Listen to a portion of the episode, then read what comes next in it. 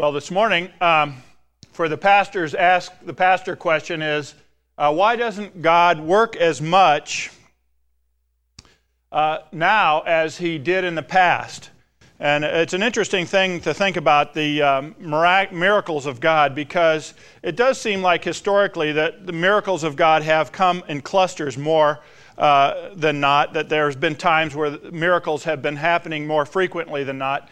But it's interesting to think about if we lived at those times when miracles, and, and some say that they're happening a, a great deal today now, but even those who lived at the time, say, of the uh, Exodus, if you were living, uh, say, in, in, in uh, Lebanon at the time of the Exodus, you'd be so far removed that you wouldn't actually necessarily be aware of the outpouring of God into the nation of Israel. Or if we lived, say, um, in the area of Jordan during the, the time of the um, wanderings of Israel in the desert, we would miss a lot of the things that God is doing during that time. So we can, we can be uh, very close by to the powerful um, expression of God's miraculous intervention into history, and we can miss it really easily.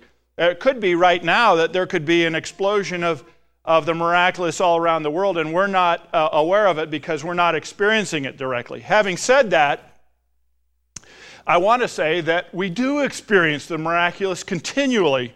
And one of the things that is so interesting about why we label something a miracle is because it's very, very rare. But if you took the things that we can look at on a daily basis and really examine the dynamics that, that cause something to come into being, you would have to say we're living in the miraculous continually. Now, let me illustrate it to you this way. Uh, say if I had a redwood seed, and I took that little redwood seed and I put it into the ground, and I had a little prayer over the redwood seed, and within a day or two, it became a full grown redwood, huge mammoth tree going 300 feet in the air. You would say that was a miracle. Now, the only thing different between that and what actually happens is time. So, what makes it less miraculous that it takes 300 years rather than three days? Um, from God's perspective, there's really no difference. All that, is, all that is inherent in that seed is miraculous. The idea that you could put into a seed uh, the, the capacity to become a huge tree is itself uh, beyond our capacity to know. It's, it's, it's, it, but because it happens, and it happens regularly, we wouldn't consider it miraculous. But um, the things that we do, when we do t- are touched by the miraculous, and when, when our church is touched by the miraculous, um, we need to know that we consider it miraculous because it's rare.